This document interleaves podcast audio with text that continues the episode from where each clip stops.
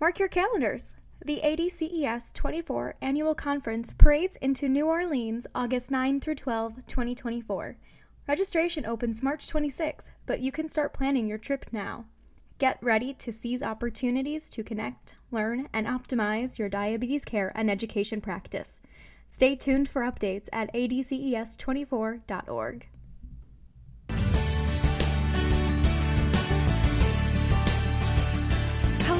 and welcome to AADE's podcast, The Huddle Conversations with the Diabetes Care Team. In each episode, we speak with guests from across the diabetes care space to bring you perspectives, issues, and updates that elevate your role, inform your practice, and ignite your passion. I'm Angela Forfia, Senior Manager of Prevention at AADE, and we've got a great show for you. Today we're talking about the Medicare Diabetes Prevention Program, or MDPP, an expanded model of the National Diabetes Prevention Program that includes an evidence based set of services that help you prevent or delay the onset of type 2 diabetes among Medicare beneficiaries. We've invited certified diabetes educator and registered dietitian Linda Schoon to share her experience as an early provider of the Medicare DPP at a health system in northern Colorado.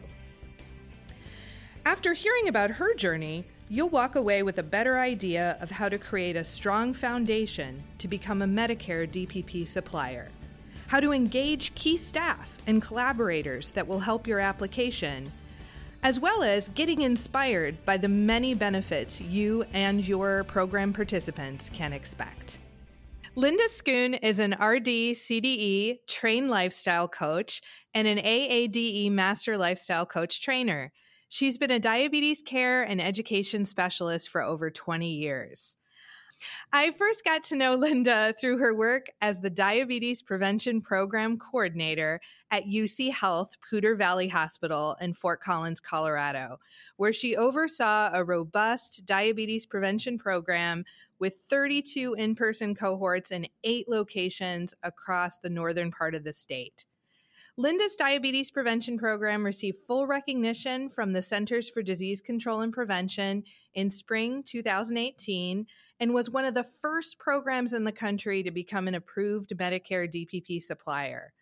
Linda has also been incredibly generous in sharing her experience and expertise with the diabetes prevention program and with Medicare DPP at national and state conferences, with the participants in our lifestyle coach trainings, through webinars, and through one on one consults with other healthcare systems across the country who are embarking on their own Medicare DPP journeys. So it is my very great pleasure to welcome Linda to the huddle. Welcome, Linda. Thanks, Angela. You're very generous with your comments, but you know that I have a passion for this and I love sharing my um, experience. Well, thank you so much for sharing your experience with all of our listeners. So, Linda, as you know, before you become a Medicare DPP supplier, there are some important steps you need to take first. You need to apply to CDC as a pending diabetes prevention program. You need to get trained as a lifestyle coach. You need to recruit that first cohort of participants, do the program, submit your data to CDC every six months. And once you have that full year of participant data, CDC will, you know, take a look at that. They'll evaluate your attendance, your retention, your outcomes, and if your participants are achieving those outcomes, CDC can then give your program preliminary or full recognition. So once you advance to that level of recognition, then you can apply to be a Medicare DPP supplier. And sometimes, you know, people get so excited that Medicare is covering programs that prevent or delay type 2 diabetes that they just start sending claims off to Medicare before they complete those important steps. So I just wanted to get that out of the way so that we could then talk more about Medicare DPP. Um, so, as you just heard, becoming a Medicare DPP supplier has some challenges. So, why would anyone want to do this? Why is it so important for an organization to start a program to prevent or delay type 2 diabetes for seniors? Well, Angela, we have learned in our experience that there's several different reasons. I guess, first of all, if you look at the National Diabetes Prevention Program research, we know that seniors are a high risk population and they can actually gain the most from an intensive lifestyle change program. The research showed that they could reduce their risk by 71%. That's a lot. And seniors that participate are mature, they're experienced, they have been around the block, they're not looking for a quick fix. They've tried a lot of uh, other health or weight loss systems that haven't been successful.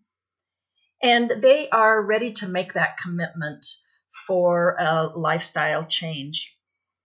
Um, another advantage to um, having them in your program is that most of them are retired, so they do have the time to commit to that full year, and they have time to um, participate in activity in their communities or on a personal basis.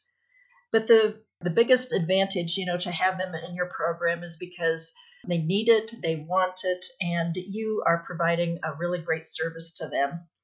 A lot of people who are thinking about the MDP don't really think about they th- only think about all of the hard work that has to go into to become a, a supplier. But actually, having these this population in your program uh, has you engaging an audience that provides stability and success and sustainability to your overall program.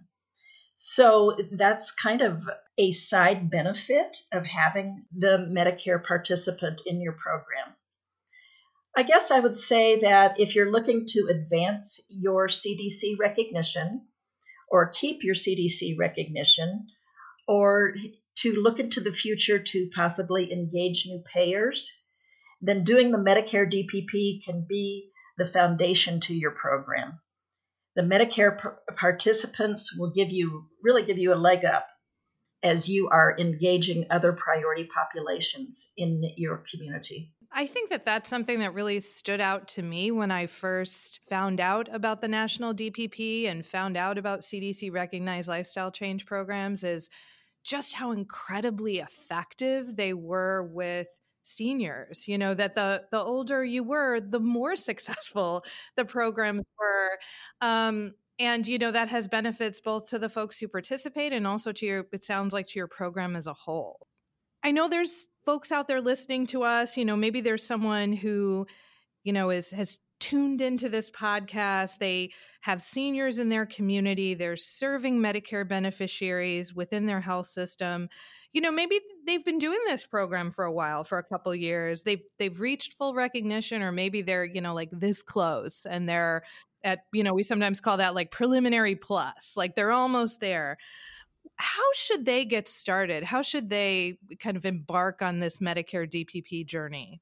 Well, if they are truly are at that preliminary plus stage or they have full recognition, they can look back at their program and see what works and what didn't. But also, they have to count the cost of what goes into their program. And I have used in the past the AADE Prevention Network materials to help tr- calculate what we call the true cost of doing the work you need to prepare yourself to uh, state your case to your leadership that this is worth taking on. And it, so the people that are in those positions that would be ready to send in their application, um, they already know what it takes for this program the scales, the room rent, the labor cost, the printing materials. And this true cost calculator can really reveal some things what it revealed to us was that the more classes you have, uh, that helps lower your cost of providing the program. We also learned that the bigger your cohorts are, the better. 15 participants per class versus 8 can help you pay the bills. And as you build your program, you'll get practice in working more effectively, utilizing your coaches, uh, whether they be RDs, RNs, community health workers more effectively. You can recruit larger groups, and maybe if you have two smaller groups, see if it possibility to put them together, and just do those little things that help get you your outcomes that you need. So it sounds like what you're talking about is doing some forecasting, just like you would if, you know, like you had a small business of kind of looking back and seeing the expenses for your program and looking at how your participants have done in the past so that you can kind of plug in what the anticipated Medicare reimbursement would be. And then you kind of get a sense of like, well, this is what we need to break even, right? Yes, exactly. Since we already knew previous to MDPP what our break even cost was, then when we looked at the Medicare DPP reimbursement, that is a, a performance based model, we knew that we could cover those costs if our outcomes were good. I know that the Medicare's reimbursement model is kind of complicated, so I don't want to get too much in the weeds on that. But this is really a different way of getting reimbursement, right? So we're kind of moving from the a fee for service model where it's like I have 15 people participating and they're all going to get the same amount of reimbursement to a value based payment model. So could you kind of boil that down for us? Well, it is kind of complicated, but I believe the reason that Medicare set it up that way is they want to make sure that people in the program attend it. they want them to retain or stay in the program and they want to make sure that that we help them do everything they can to lose that 5% of their starting weight and that lines up with the CDC recognition measurements too. So, something I hear from a lot of sites, and we get emails and phone calls, and we're out doing presentations all the time, is that sites are really worried about that 5% average weight loss for their group level and then getting the 5% weight loss from individual participants for Medicare DPP. What strategies have you used within your groups to get as close as you can to that 5% weight loss for participants? Well, again, I go back to looking at what has worked for that program in the past. If they are already at the preliminary plus or the full recognition stage of the recognition, they have some clues as to what it takes to achieve those outcomes for retention and for motivation to lose the weight. Um, I really believe that aiming to have the participants achieve the 5% weight loss in the first six months is a big plus, not only for the Medicare participants, but if you set that expectation for everyone in your DPP program, it will benefit everyone. If you set that bar high early while the motivation is strong, your participants will respond. One of the practical ways that we help them follow or track their weight loss is we make up the weight charts or graphs and we have certain key times in the on the chart to show them when they have reached 3%, 5% or 7% of that weight loss. And then they know that the goal is reach that 5% line uh, in the first 6 months. I think that that is just one of the one of the keys. Um, there are, of course, many others, but take a look back at what has worked for your program in the past. And you can see maybe it's the timing of the class, maybe it's the location of the class, but just try to utilize your coaches effectively to those um, areas and times of day that you can get more people in and uh, recruit to those populations that are highly motivated. Great. I think that's so helpful. You know, being able to use your own experience of doing the program to inform what you're going to do next. So, I'm sure that as with any public health program, you're going to have people who participate in the program that do well, that achieve that 5% weight loss, that attend the program, that are retained through the program, and you have others that won't. So, there might be times where the Medicare reimbursement doesn't fully cover the cost of a particular participant. Is that something you experienced with your system? Well, I have to say that Medicare reimbursement gives you the opportunity to break even, but I give a lot of credit to our supportive healthcare system and our leadership. If you have them standing behind you, that can really make a difference. Our particular system sees that our diabetes prevention program can contribute to their larger goal of population health.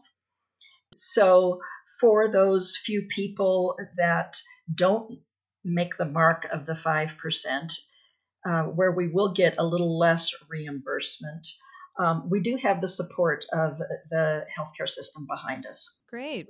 You know, it sounds like you had a lot of advantages going into this process. You had a system that was standing there behind you, uh, ready to support you. Can you tell me about some of the experiences that led up to this point? Well, it took our uh, program a little while to get to the point where we would you know be at that recognition spot. But in our year the early years of our program we had a lot of support from AADE we were able to be a part of the 1212 grant that uh, helped us with startup funds for our program. But it wasn't only about the money. AADE provided us with uh, training technology in the form of DAPS, which is our database for our diabetes prevention program. And then, of course, tools like the real cost calculator that I mentioned before. We got a lot of support in those early years uh, from AADE as well as our uh, state health department for um, just moral support as we started our program. And then I guess the other thing that really was to our advantage was we had a strong team of coaches. Um, I've always said that lifestyle coaches are really the heart of any successful diabetes prevention program, and we have awesome coaches. They have had you know some experience with group classes, but none of us ever had the experience of being a part of a full year program before we started the DPP. So it was all kind of new. We weren't sure who would be successful at this and who wouldn't. But when you see any of them in their DPP cohort group, they have the skills to relate to the participants. They take extra time to understand the participants, and they provide that extra support that allows the participants to reach those goals, like the 5% weight loss. I I have seen them really what I call get into the lives of the DPP participants, and they get that bond, and they help facilitate the group dynamics in a powerful, powerful way. Um, your coaches will make a difference for a successful program and to get you set up ready to, to become an MDPP supplier. You know, having seen so many lifestyle coaches in action, you know, it really brings home how important having that person with prediabetes at the center, but then having that coach right there with them. And I, I, love that phrase, like getting into their lives and taking that extra time. And I think that we're all starting to see how important having a a coach that's present and connected and supportive of a group can be. So, mm. you know, and it sounds like you have a lot of coaches. You know, I, I said at the beginning, you know, you were doing 32 different cohorts and eight different locations. So, what advantages do you think you've had working with a team within a larger hospital system? Angela, we had a lot of advantages. We are housed in the diabetes department which had already been billing CMS for DSMT and MNT for over 30, now, excuse me, over, over 20 years, probably about 25 years, which helped uh, help the billing team and that coding team to have an, a little idea of, of working with diabetes services and CMS. A community program that is just getting started may not have those advantages when we got the announcement in October of 2017 about Medicare DPP, we started planning right then and there. The, the small team of myself and my manager and our data coordinator tried to reach out, and our big question was who do we call? How do we do this? And Then we kind of stumbled upon our self pay committee that already had a group of people on their team that had someone from billing, someone from coding, from someone from IT and Epic, which is our EHR. They had someone from registration there, and um, I believe they had some legal people on the team too. And it just turned out to be a real happy accident that all of those people that we needed to talk to about MDPP were meeting in one place, and eh, we could use that pool of expertise to start our discussions about becoming an MDPP supplier. Great. That's like a, a DPP dream come true. It's like all of the people I need to talk to already are on a committee and they're already meeting. That's right. So it sounds like there were that there was that formal structure of that committee that was meeting, which was just perfect. But did you use any, you know, I know like when you work in a big organization, sometimes you have to use those informal channels to get things done too. Did you do any of that as well?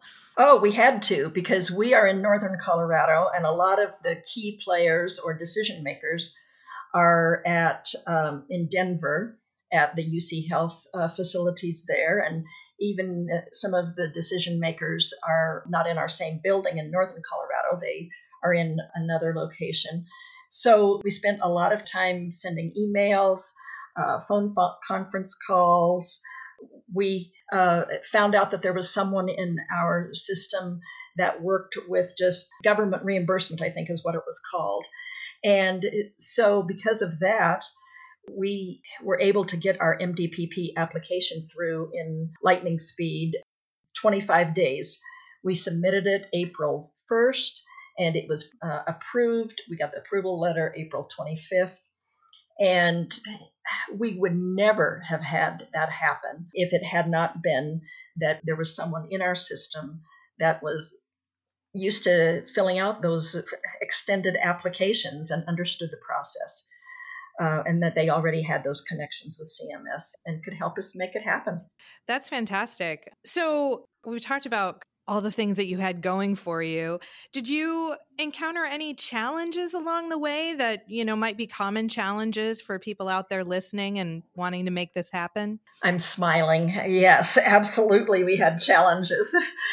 One of the big problems right off was that there are many, many, many people outside of the diabetes uh, department that do not know the difference between diabetes prevention and, and diabetes self management and training and support. To this day, we still have people that don't understand the difference. Um, registration was delayed. They thought that we could lump all of the diabetes prevention participants with the diabetes and nutrition visits. Um, we had to start there with just a lot of people. It probably took six months for our contract guy to understand the difference between those two. Uh, and when he finally got it, it was uh, like we just had left this big cheer out in our office. It was like, yes, he gets it. But having said all of that, there were some pains there were some mountains they there were some uh, tugs at the heart when we didn't feel like we were being heard and yet those people on those teams that worked for us for six months to try to get everything set up they are our biggest allies right now if we need anything for diabetes prevention we have their name on our list and they they know us and they uh, have been wonderful to, to, help us out. Oh, that's fantastic. Um, so this sounds like quite a journey, uh, but you know, since since you have traveled the road, you've gone over those mountains and you know overcome those barriers. What's it? What's at the end of this road for us, Linda? You know, where are you now with your Medicare DPP program? Well, we've had so many success stories with this population. I am just so proud of all of these participants and the coaches that help them reach their goals. We have had uh, we had 28 people in the first year that were enrolled in MDPP, and uh, we of those 28, 24 achieved the five percent weight loss, and 12 more have achieved their 9% weight loss. And that first year isn't complete for everyone they love the program. They're improving their health. They have we have testimonies of lowering blood pressure meds, cholesterol medications, improved quality of life. It's it's been a game changer. It's also been a game changer for our program. The you know, the average percentage of those people that reach the 5% for uh, CDC recognition has gone up.